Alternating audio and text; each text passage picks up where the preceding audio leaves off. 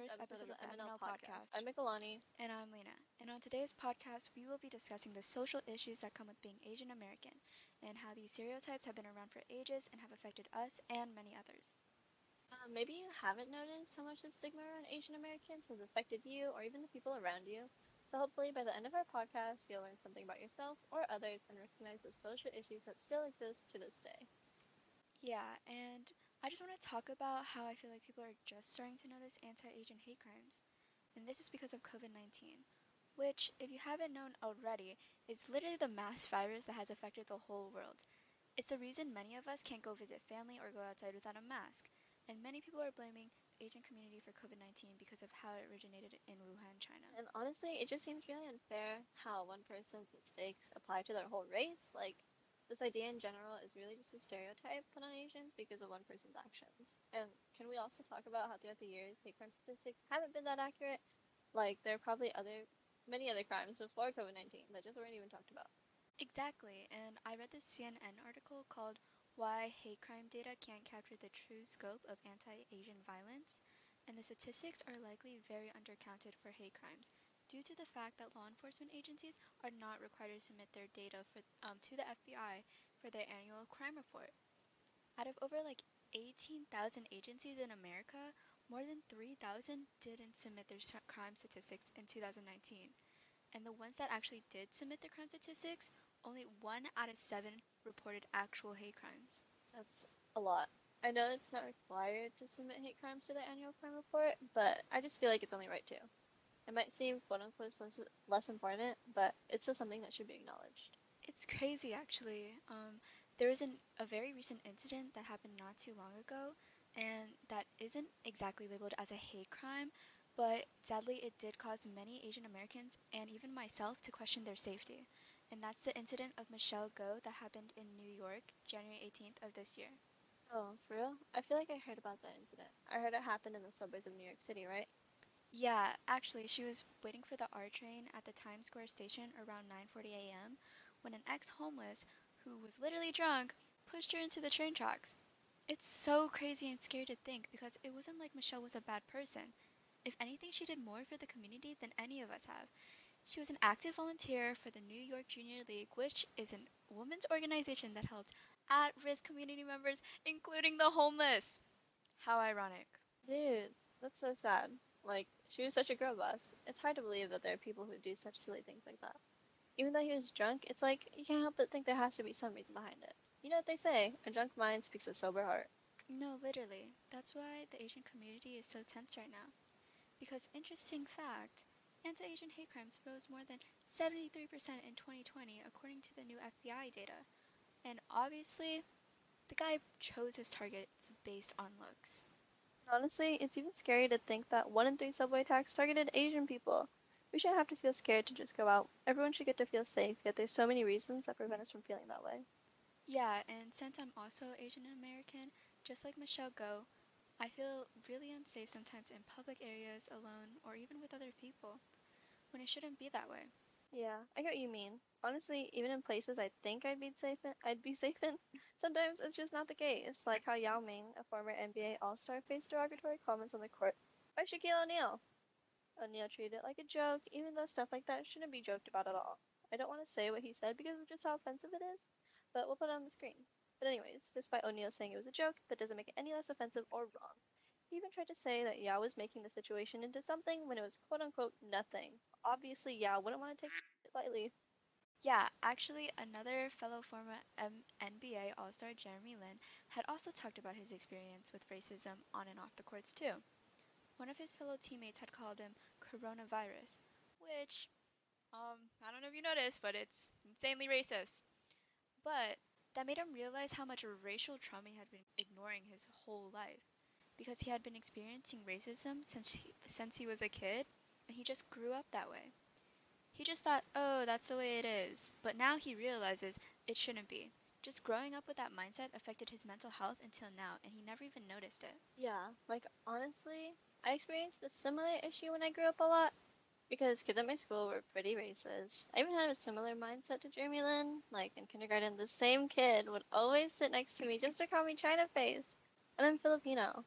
And then he'd pull his eyes back, which a lot of kids did and still do. And like in middle school, people would jokingly tell me, "Oh, please don't eat my dog," or "What's your favorite dog breed to eat?" or just stuff like that. And I never really found it funny. It was really just obnoxious. No, because I feel like the majority of Asian Americans do go through some type of racism at a young age. Because I also heavily relate to this subject, and we aren't even that old. Actually, I feel like I still am experiencing racism, even from fellow Asians sometimes. Like in middle school, people would always make the standard stereotypes, of course, like how Asians eat dogs and pull their eyes back like it's a joke.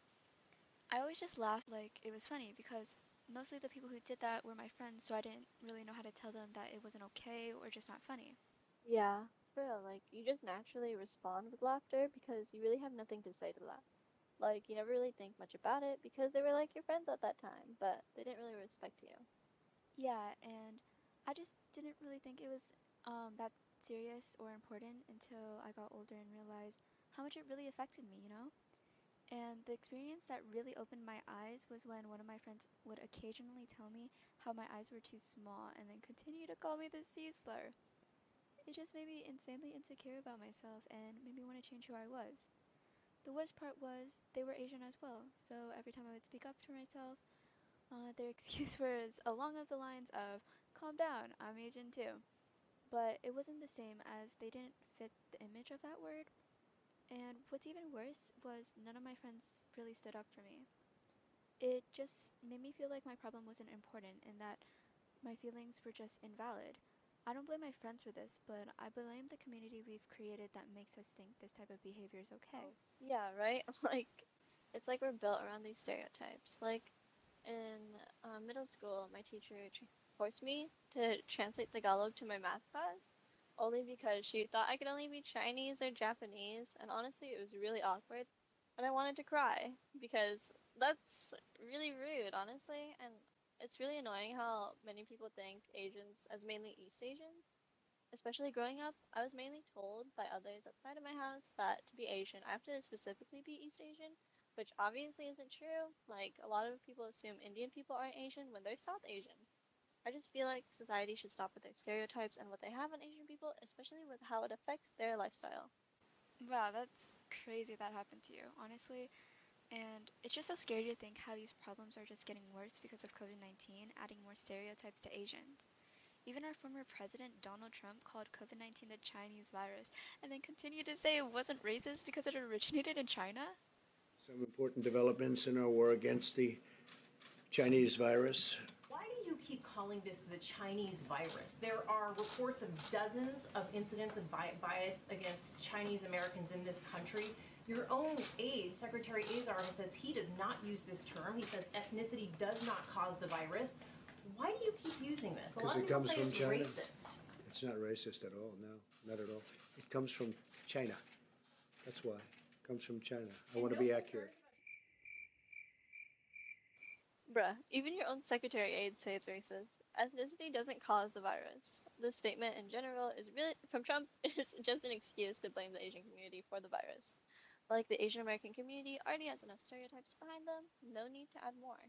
For real, like I don't know one Asian American that has actually tried dog meat. It just feels like it's another stereotype. And also, it just isn't Asians that go through these stereotypes. I'm positive that many other ethnic groups go through the same issues as we do.